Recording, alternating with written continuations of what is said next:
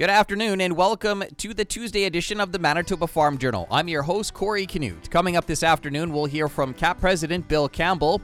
Also, Cereals Canada President Cam Dahl will join us. And up first in today's country comment, Dairy Farmers of Manitoba Chair David Wiens will talk about demand for dairy during these COVID 19 times. The latest farm news and market numbers all coming up over the next 60 minutes. The time now is 12 o'clock. Here's a look at our local news. Good afternoon. You're listening to the Manitoba Farm Journal. Demand for dairy is feeling the impact during the COVID 19 pandemic. I got the details from David Wiens, chair of Dairy Farmers of Manitoba. Yeah, it's had a major impact on the on the dairy in terms of uh, demand for milk. Uh, so in the food service industry, and that is particularly you know uh, restaurants and that sort of thing, uh, there's you know they've a lot of them have been shut down or or you know it's just takeout and it's so it's, there's been very uh, a very uh, reduced uh, activity at that level and that has resulted in in less demand directly for those products that that food service would or, ordinarily um, uh, take. So now there's there's you know more of the the dairy the dairy demand is at retail level uh, you know, directly to consumers. And so uh, there's there's not yet been uh, you know a, a, new kind of um, uh, kind of a new standard being developed. Uh, you know uh, that has that has happened yet in terms of of what is being demanded for on a on a daily basis. So, for example, the sale of milk in the stores seems to fluctuate quite a bit. There's you know for a few days it'll there, you know there there'll be uh, increases and then it backs off a little bit and it it keeps doing that. So yeah, so that's kind of the challenge that we're facing here uh, with you know with the completely different patterns that have been established now by people staying at home. You know, uh, some may be going to work, but there's nothing done really socially, and it's it's. Uh, but for for the most part, people are staying home, so it's really changing uh, the the demand patterns of dairy. And ultimately, as farmers, you know, we we sell our milk to the processor, and the processor, you know, makes different products, whether it's uh, it's milk, you know, cheese, uh, cream, butter, yogurt, whatever the whatever their customers are are demanding.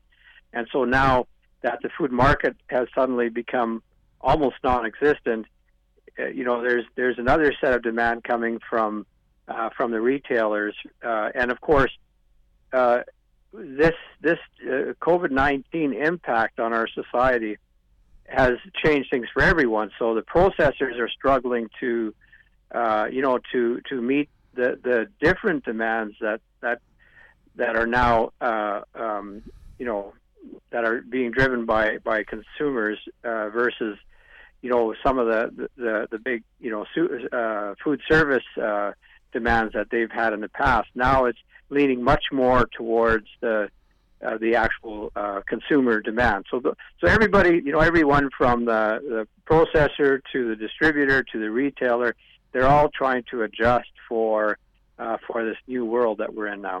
That was David Wiens, chair of Dairy Farmers of Manitoba. A look at what's happening in the markets this afternoon is coming up.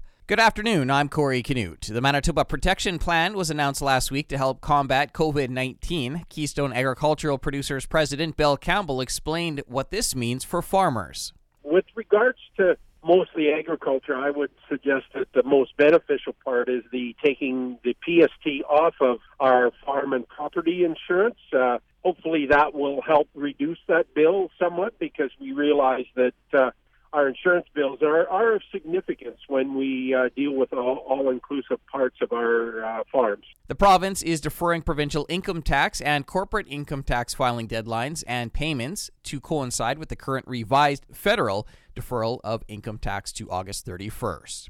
And the Western Canadian Wheat Growers Association is joining others in the agriculture sector and acknowledging the work and effort of those involved in the trucking industry for the work they do, especially during COVID 19. Here's director Stephen Vandervalk.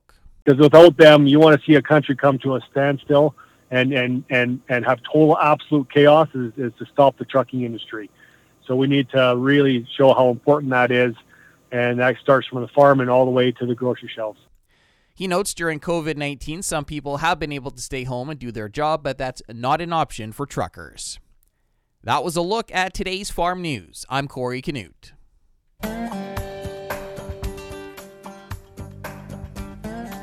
Good afternoon and welcome to the Prairie Ag Wire for Tuesday, April 7th. I'm Corey Canute. Coming up today, we'll hear from Cereals Canada President Cam Dahl.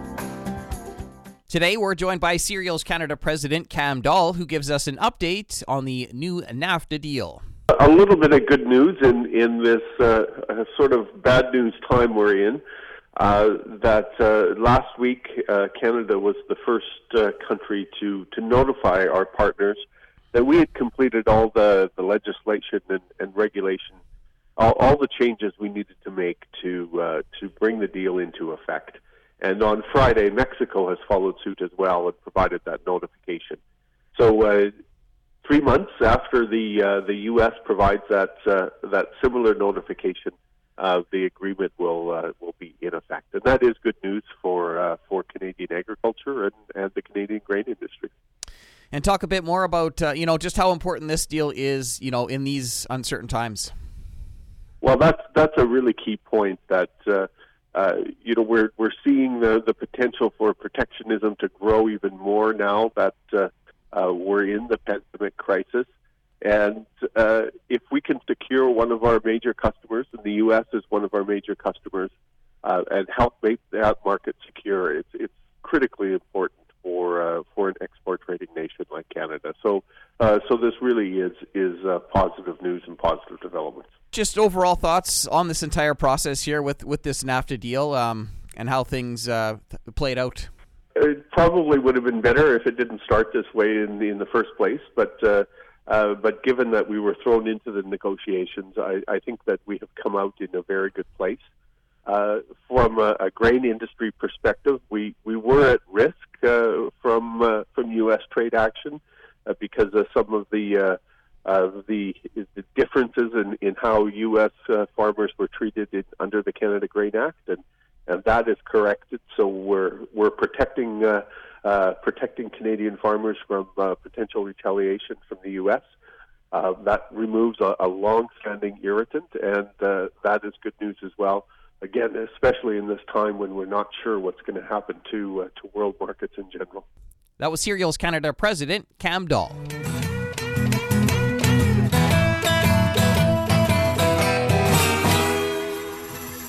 Farm Credit Canada has released its Farmland Values Report. Glenda Lee Allen Vossler talked with Amber Tuplin, a senior appraiser with FCC, to find out what's happening with land prices in Saskatchewan. So, farmland values in Saskatchewan increased an average of 6.2% in 2019 compared to a 7.4% increase in 2018. Canada overall increased in 2019 to 5.2%. Now, what about Saskatchewan and Manitoba? How did our neighboring provinces fit into the ranking? So, Alberta increased 3.3% and Manitoba increased 4.0%. Now, stepping back to Saskatchewan, let's focus in on that, of course. And when we take a look at the report, can you give us a sense of, of what was happening in the various regions of the province? So, in the, I'll start with the Southwest region, we increased uh, at 3.8%. And this was due to the supply of land exceeded demand in this region as well as we saw large producers appeared less aggressive in purchasing land in this in this area than previous years. The southeast increased six percent, and there was more demand for land um, exceeded the supply in this region.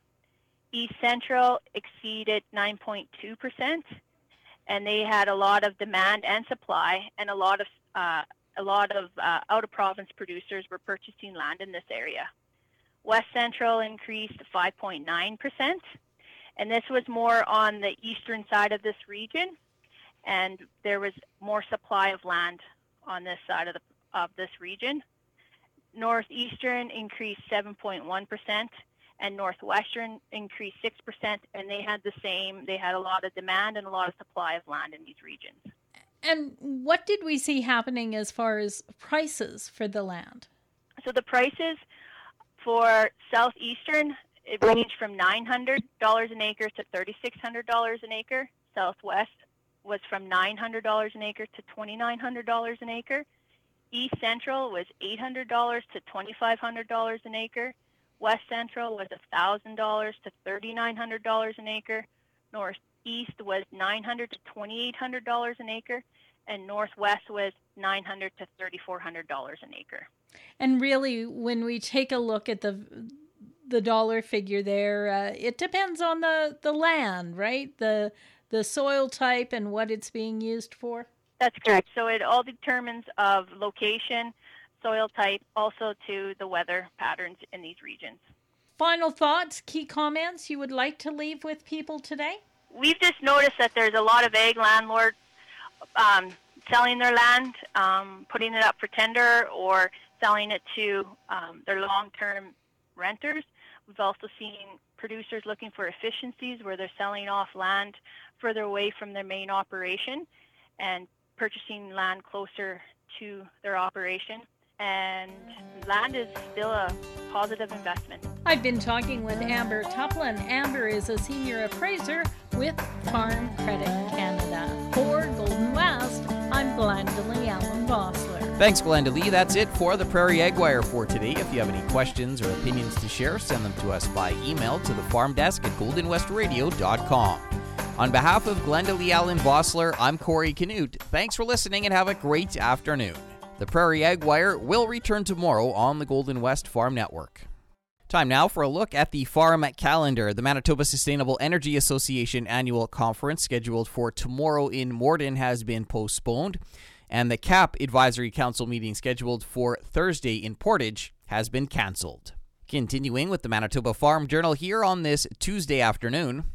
The Manitoba Protection Plan was announced last week to help combat COVID 19. Keystone Agricultural Producers President Bill Campbell explained what this means for farmers. Latest uh, provincial government announcement, um, you know, acknowledges some of the cash flow stresses that society is under, and so that there will be, you know, hydro bills and some of those aspects that will be able to be deferred, I guess, and hopefully once the impact is, um, you know, uh, we're in a recovery stage that, um, you know, we'll have the ability to pay them back. With regards to mostly agriculture, I would suggest that the most beneficial part is the taking the PST off of our farm and property insurance. Uh, hopefully, that will help reduce that bill somewhat because we realize that uh, our insurance bills are, are of significance when we uh, deal with all, all inclusive parts of our uh, farms. Last time we talked there, um, you you were talking about. Um, I guess there were some issues uh, that you were hoping to get uh, clarified. I, one of those was to do with uh, class one licensing and, and getting a medical um, uh, certification there. Ha- have you got any clarification on what's happening with that? Well, n- nothing really um, real clear with regards to that. We had uh, spoke with the minister on that particular part, and they had suggested that there are uh, important things that they are dealing with at this point in time. Uh, so I'm not sure if there's been any public announcement we have heard of some individuals that have uh, had extensions and allowances to uh, make those medical appointments at a later date. Um, and some instances we have heard of some individuals being uh, making appointments and getting their medical appointments, but um, they're you know I, I don't think it has been completely addressed, and I'm thinking that it has been dealt with in some manner, but hopefully, like a lot of other things, there's some type of allowances and extensions to accommodate this particular issue. And um, what about uh, uh, crossing the border uh, for for parts and, and different things like that? Um, any further uh, clarification on that? Well, I, I, guess that we have seen uh, changes virtually every day with regards to provincial government's announcements, and uh, we acknowledge that there has been some uh, points uh, in the cross border provincially. Uh, I think there's four in western Manitoba and one in eastern Manitoba, and those are information sites at this particular point in time. Uh, we did receive a little bit of clarity with regards to international travel. Um, and it looks like both countries have declared agriculture an essential service. My suggestion to anybody that is uh, going across the U.S. border to pick up parts is that they be very explicit in what their purpose of their trip is and that they suggest that they're just going down for parts and coming back. Uh, any hint of recreational or other off purpose part of their trip would possibly uh, decline them entry into the state. So if they have a business purpose for agriculture, our indications are that they will not be declined entry. But please do not abuse the situation and go about your business and return home quickly as possible. That was Keystone Agricultural Producers President Bill Campbell. Another look at what's happening in the markets heading into the close is coming up in just a moment. Time now for another look at today's farm news. The federal government declared agriculture and agri food as an essential service, road transport also considered an essential service. Stephen Vandervalk is a director with the Western Canadian Wheat Growers Association. For the trucking industry, they have to get products from point A to point B. Otherwise, those shelves are empty. And then you want to talk about a big disaster is having empty shelves in a grocery store. He notes during COVID 19, some people have been able to stay home and do their job, but that's not an option for truckers. And the recent snowfall is going to impact spring seeding. Bill Campbell is president of Keystone Agricultural Producers.